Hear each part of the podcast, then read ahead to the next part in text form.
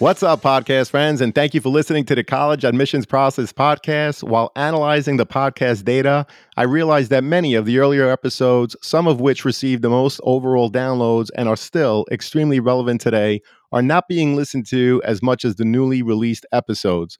This is why I created the alphabetical list of colleges available on the podcast with the link to the related interview to the right of each school. Please use the alphabetical list as part of your college search, which can be found in the show notes and on my website, www.collegeadmissionstalk.com. The alphabetical list serves as an on-demand virtual college fair with schools from throughout the country. It also emphasizes, for example, that episode 132 is no more or less important than episode 92. To highlight how valuable the alphabetical list is, I will release past episodes that receive the highest overall downloads on Wednesdays throughout the summer. Please share the alphabetical list with anyone you think that may benefit, as it has proven to be such a valuable tool for so many listeners. So are you ready? Let's talk about it. Welcome to The Cap, the College Admissions Process Podcast. I am your host, John Durante, and it gives me great pleasure to introduce to you today Sam Torres, who's an admissions advisor at the University of Texas at Austin. Sam, how are you doing today? And thank you so much for being with us.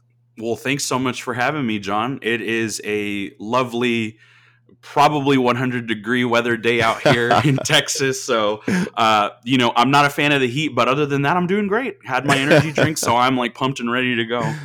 Fantastic. Well, we are so excited to have you, to hear all about the University of Texas. So, Sam, let's get right to it. What is it about the University of Texas at Austin that makes it so appealing for so many students who want to apply and ultimately attend?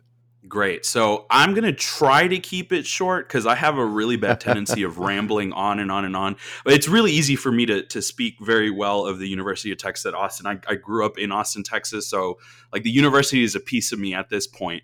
But I mean, what is not to love about this university? It is a Tier 1 research institution. So if you're into research, great university for that.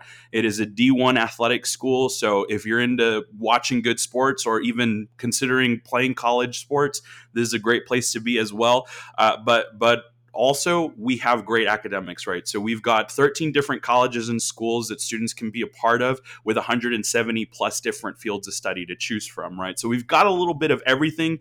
Now, a lot of times students will often ask me about our McComb School of Business, our Cockrell School of Engineering.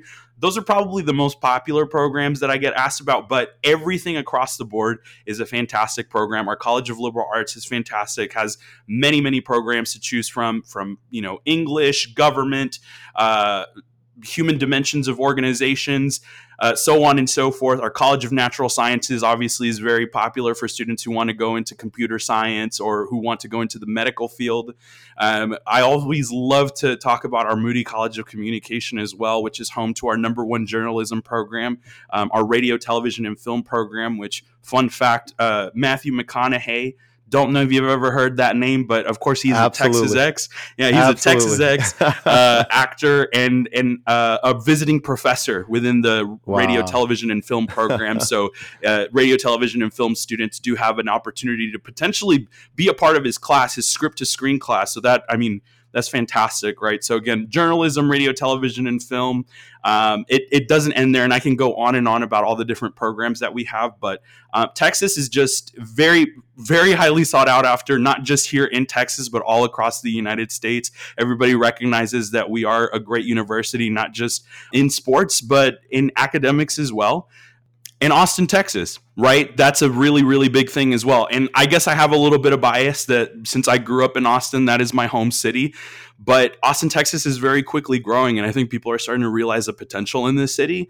And so, I mean, if you're a freshman or a rising senior that is about to apply to be a freshman, you attend the University of Texas at Austin, in 4 years, there's going to be thousands and thousands more jobs, and Austin's going to look way different than it did those 4 years ago when you first attended the university. I can speak from experience as somebody that grew up in Austin.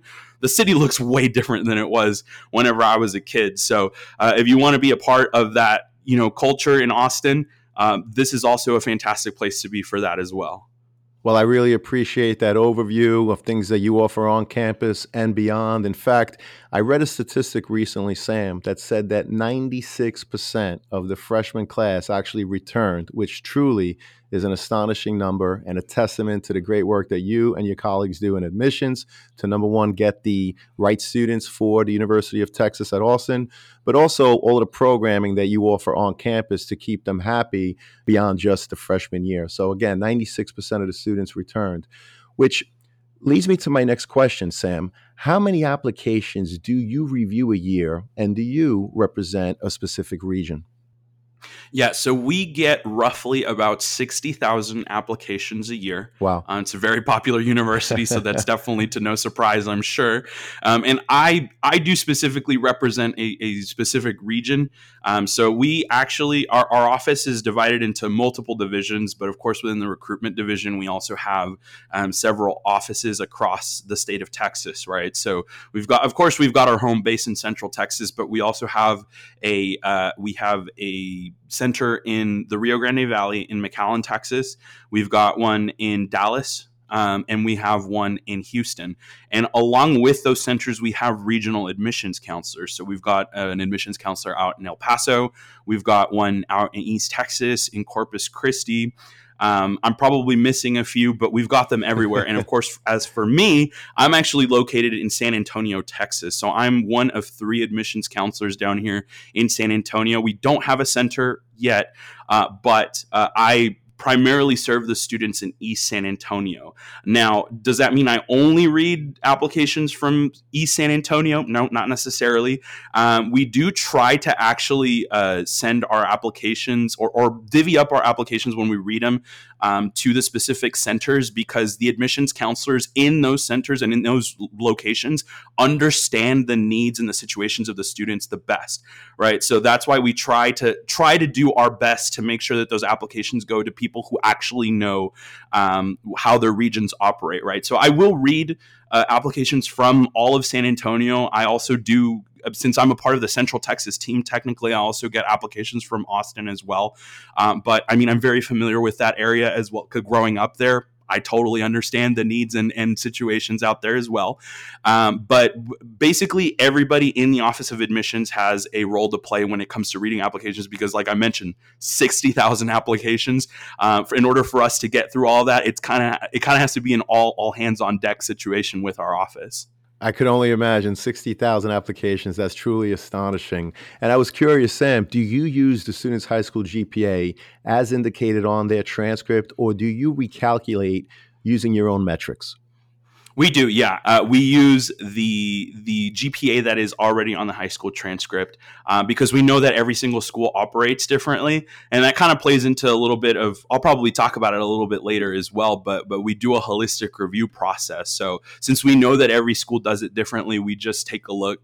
Our counselors are trained to know, or not just our counselors, but all of our readers are trained to know how each GPA works and what they all mean. So we just read whatever's on the transcript, and we know what that means in terms of the student's academic readiness, if you will. Understood, Sam. And what are the different ways a student could apply to the University of Texas at Austin? And is there a benefit to applying one way over the other? Awesome. Yeah. So first of all, I do want to mention that, and I think this is super important because this is different from other years. So we're now on the Common Application. That was not something that we did before. We are on the Common App and we're on Apply Texas. We only have two methods of applying per se. In other words, we call them deadlines. It's just deadlines, right? So we've got our November 1st deadline and we have our December 1st deadline. The November 1st deadline is known as a priority deadline. And so all this does is it gives the student an opportunity to receive their admission decision a month earlier. However, it's not early action or early decision or anything like that. That means that it's not binding. So the student doesn't have to commit to UT Austin if they're admitted and they applied before November 1st. And the student doesn't get an advantage in the review process either. It just simply means that they'll receive their admission decision a month earlier, no later than February 1st, because then everybody else will get their admission decisions no later than March 1st. But in terms of like an advantage in the review process, it doesn't really give them an advantage. There's really no benefit. I always try to recommend students to aim for the November 1st deadline, not because it gives them an advantage, but because if they're able to finish earlier, I think it's going to relieve them of some stress, because I obviously, I'm a procrastinator. We know that students will sometimes, be like, oh, I'll just, put it off until December 1st. If you're aiming for that November 1st deadline, you have more of a chance to be closer to being done. And if for whatever reason, something just went missing, a transcript never made it to us, and you missed the November 1st deadline, you still have another month until December 1st to do that. So that's really the only benefit to it, that and of course receiving your admission decision a month earlier. UT Austin doesn't do rolling admissions either, so there's no benefit to you applying August 1st when our application opens up versus you applying on November 30th right before our final deadline. Well, those are great pieces of advice. Thank you, Sam. And I know that the University of Texas at Austin is test optional, like many other schools around the country.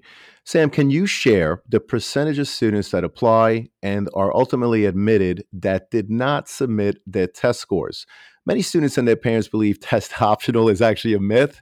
Right. So any insight that you could provide would be greatly appreciated. Yeah, so I definitely think it's on a very case-by-case basis, and unfortunately, I don't have the exact statistics in terms of how many students were admitted versus not admitted when it comes to submission of test scores. I can only speak on personal anecdotes with the students that I've talked to, right? So obviously, many people know that the language we use is that we suspended the test score requirement, so it's still absolutely, you're able to do so, but it's not required for you to finish your application. And I had many of students who chose not to do it. I had a student from Pleasanton High School that let me know. It was actually a handful of students. It wasn't just one, but it was a bunch of them that let me know, I actually didn't submit my test scores and I got the major that I wanted and I got into UT Austin. So it's definitely not a myth. Because another thing, again, just going back to that holistic review process thing that I mentioned earlier, we don't base our decisions on just one factor in the application, right?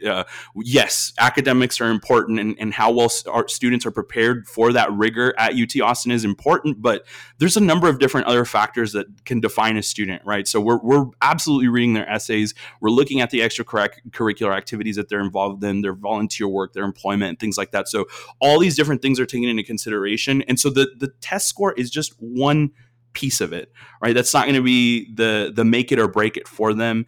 And we understand that some students just don't test well, right? Like that's just something that, it's not their forte. They do much better in a classroom and in projects or in discussion boards or whatever it may be.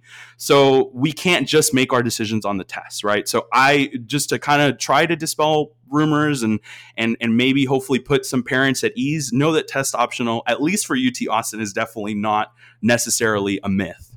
How important are students' courses in progress and grades in their senior year? And Sam, what are you looking for when you review these items? Yeah, so for UT Austin, the grades technically aren't as important because we're actually only reviewing grades up until the junior year.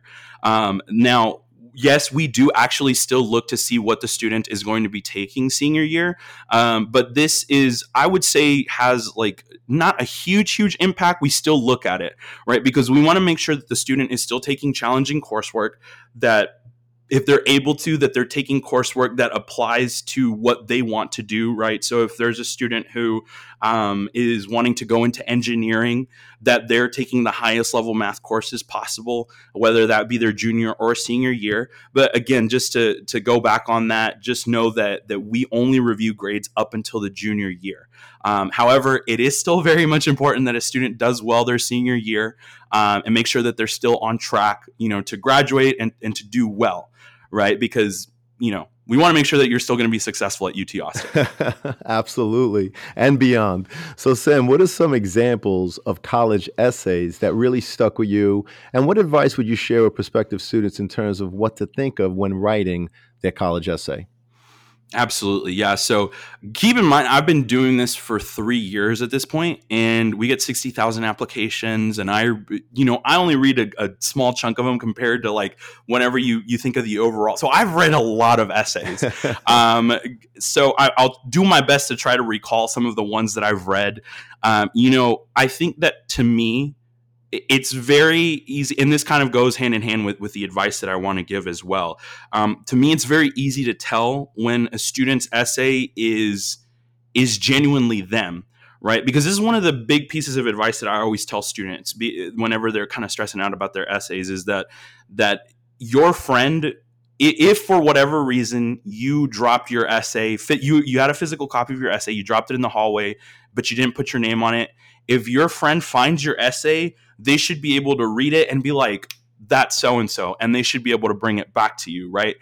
Don't try to make your essay to what others think or make you think that universities want, right? Because a lot of times I'll see like discussion boards or I'll see things online where they're like, universities want a sob story, so write a sob story, right? But I mean, some students just don't have that, and that's okay. It's okay not to have that. Talk about your own experiences. Talk about how that has made you grow into a person. I've seen, some great essays where students are able to kind of like use their experiences and translate that into why they would be a good fit for their major, right? Because that's also an important part with UT Austin is that students are applying to their major. So they'll talk about their experiences in a way that tells us like, hey, this is how I've prepared for my major, even if it's something that's like completely unrelated, right? One of the examples I always tell students is like, if let's say you're somebody who's applying for nursing, but your high school maybe didn't have health science classes, or maybe you figured out that you wanted to be a nurse by your senior year. So you didn't take any health science classes, or you didn't have the opportunity to intern, but let's say you were a waiter or a server at Chili's. How does that directly translate, right? Waiters and servers have to be quick on their feet. They have to be good communicators. They have to have good people skills. And all that stuff is valued within nursing. So sometimes it's not even so much about the experiences that they have, but how they present the information. And I've definitely seen some essays that are really good about presenting the information in a way to where they're showing that they would be a great person to consider for that particular major. So again, just to reemphasize, just make sure that it sounds like you. Try to avoid using templates online, and review your essays as well, because I've definitely had those instances where students will copy and paste an essay from a different university and they forget to change the university. And so, yeah, just be careful about that. That's definitely not going to disqualify you or anything like that, but it, definitely be careful. Take what you will. Yeah. Well, those are great pieces of advice, and I really love the examples. Thank you so much, Sam. And also the teacher letters of recommendation, obviously another part of the application. Sam, what are you looking for in terms of helping to enhance an application from the teacher's letters? And if you could provide any examples of teacher letter of recommendations, that would be great as well. Yeah, for sure. So one thing I will say is that with UT Austin, teacher letters of recommendation, or just letters of recommendation in general, are optional. So students don't have to submit them. However, what I will say with us is that we do allow recommendations to come from anyone that is not related to the student. So they can come from teachers or counselors. That's pretty much where a majority of them come from, but they can come from a religious leader, your boss at work. It could come from your neighbor that you've babysat for, so on and so forth, right? Now, the reason I mention this is because sometimes students will ask letters of recommendation from teachers who don't know very much about that student. They maybe only known them for a semester, and the teacher is only able to provide us with information that either we already see on their transcript, right? So they'll be like, they're making this grade in this class and this grade in my class, right? Or the teacher will also list off all of the organizations that the student is a part of, but that's something that we already see in their resume, right? So if you're able to get a letter of recommendation from somebody, it should be from somebody that knows you beyond those things, right? They should be able to tell us a personal anecdote about your growth, whether that has been over the course of a year or several years, 10 years, whatever it may be, right? There's not one necessary like cookie cutter way to go about it. But again, that person should know you to the point where they could maybe even tell us a story about you or tell us how you've grown over the years.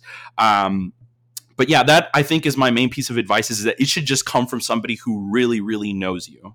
Well, those are great pieces of advice. And I love how you touched upon the fact that the overall application is really a marketing tool. So you want that letter, if it's going to be submitted, for them to give something new, something that is not easily found in other pieces, whether it be the transcript or the activity sheet or the student's essay themselves. Definitely. And speaking of the activity sheet, of course, that's another piece of the application. What are the kinds of things that you're looking for beyond the work that the student did in a classroom? Awesome. Yeah. So kind of going back again to that holistic review piece, we just always want students to keep in mind that there isn't like a cookie cutter way of getting into UT Austin. So we don't have like a checklist of like, okay, they were involved in this, this, and this, right? We understand that every student's situation is different. That's where holistic review comes in part, right? Because sometimes students will be concerned. They're like, I didn't have this organization in my high school, or my high school isn't funded well, so we don't have those AP classes or dual credit classes. We understand those things. And so if you share that information with us, just know that we'll take that into consideration, right? But when it comes to, organizations, activities, and things like that, we like to see things. Obviously, if a student is able to get involved in the things that are related to the major that they want to pursue, right? So for example, if it's a computer science student, maybe that they're in, taking difficult math classes, that they're taking computer science courses if they can, that they're involved in something like robotics, right? Or that they've been to like a coding boot camp. Those are just some examples. Again, not saying that is exactly what a student needs to do, but those are some things that can help, right? Another thing that we like to see is commitment. What I mean by that is that sometimes the term quality over quantity really, really means a lot to us. A student can be involved in like 10 different organizations, right? But they're only dedicating like 1 hour a week to each organization because they don't have a lot of time. Maybe they haven't done much with this organization because they just don't really care about it. They're kind of just adding on to the number of organizations that they're a part of. And they're just trying to boost their resume, but it really doesn't do much because all that tells us is like, okay, you just went to the meetings, right? Versus if you were involved with 2 or 3 organizations and you're like, oh, well, that's not a lot. Yeah, but you were president of one of those organizations, you were treasurer of the other one, you were very heavily involved in budgeting and event planning with this organization, so on and so forth, right? So even those 2 or 3 organizations, right? They were very heavily involved, and then that shows commitment, right? That shows that they're able to stay committed to one thing and persist, and that they really had a passion for that particular subject, right? Or that particular cause, whatever it may be with that organization. So we do really like to see those things. But again, just going back to that whole holistic review thing, just keep in mind that if you don't have access to certain things, that's okay, but you still have to try to take advantage of what you do have access to. Well, that's great insight and great overall advice. We really appreciate it, Sam. And in conclusion, what are the top 3 pieces of advice you would give a student and their parents who are getting ready for the college admissions process? Great. So this is a tough one because, again, this is one of those where I'll ramble on. But if I had to keep it down to 3, number one, going back to that essay thing, be yourself, put your best foot forward, right? But be yourself. Don't try to be somebody else. Don't compare your journey to another person's journey. Number 2, brag about yourself. This is the one time where being not selfless, but humble is not going to help you very much, right? So make sure that you're really talking about your achievements. You're including everything in your resumes, in your essays. Lay it all out on the table, right? Because if you don't include it in your resume, then we're not able to acknowledge it and see that you accomplished such a fantastic thing.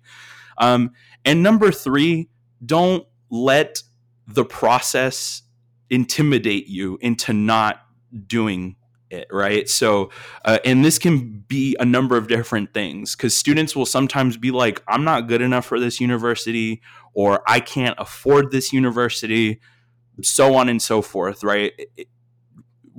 First of all, apply, because the answer is no if you don't apply, right? If you don't try, you have to at least try, see if you can get in, right? Now, then moving forward, affordability. Right? You don't know what your financial aid package is going to be whenever we release those. It could be that you get the funding that you need. Or then again, you have opportunities to apply to things outside of, UT Austin scholarship opportunities. So don't let the fear of failure deter you from attempting to pursue your dreams.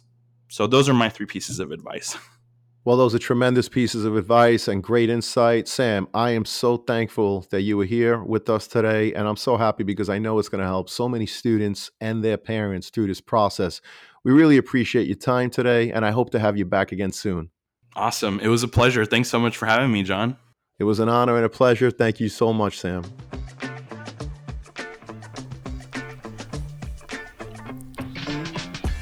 Thank you for joining us on this episode of The Cap, the College Admissions Process Podcast. We hope you enjoyed the show. If you did, please don't forget to tell a friend and follow us on Facebook, Instagram, Twitter, and wherever you listen to your podcast. I am your host, John Durante, and I look forward to seeing you on the next episode of The Cap.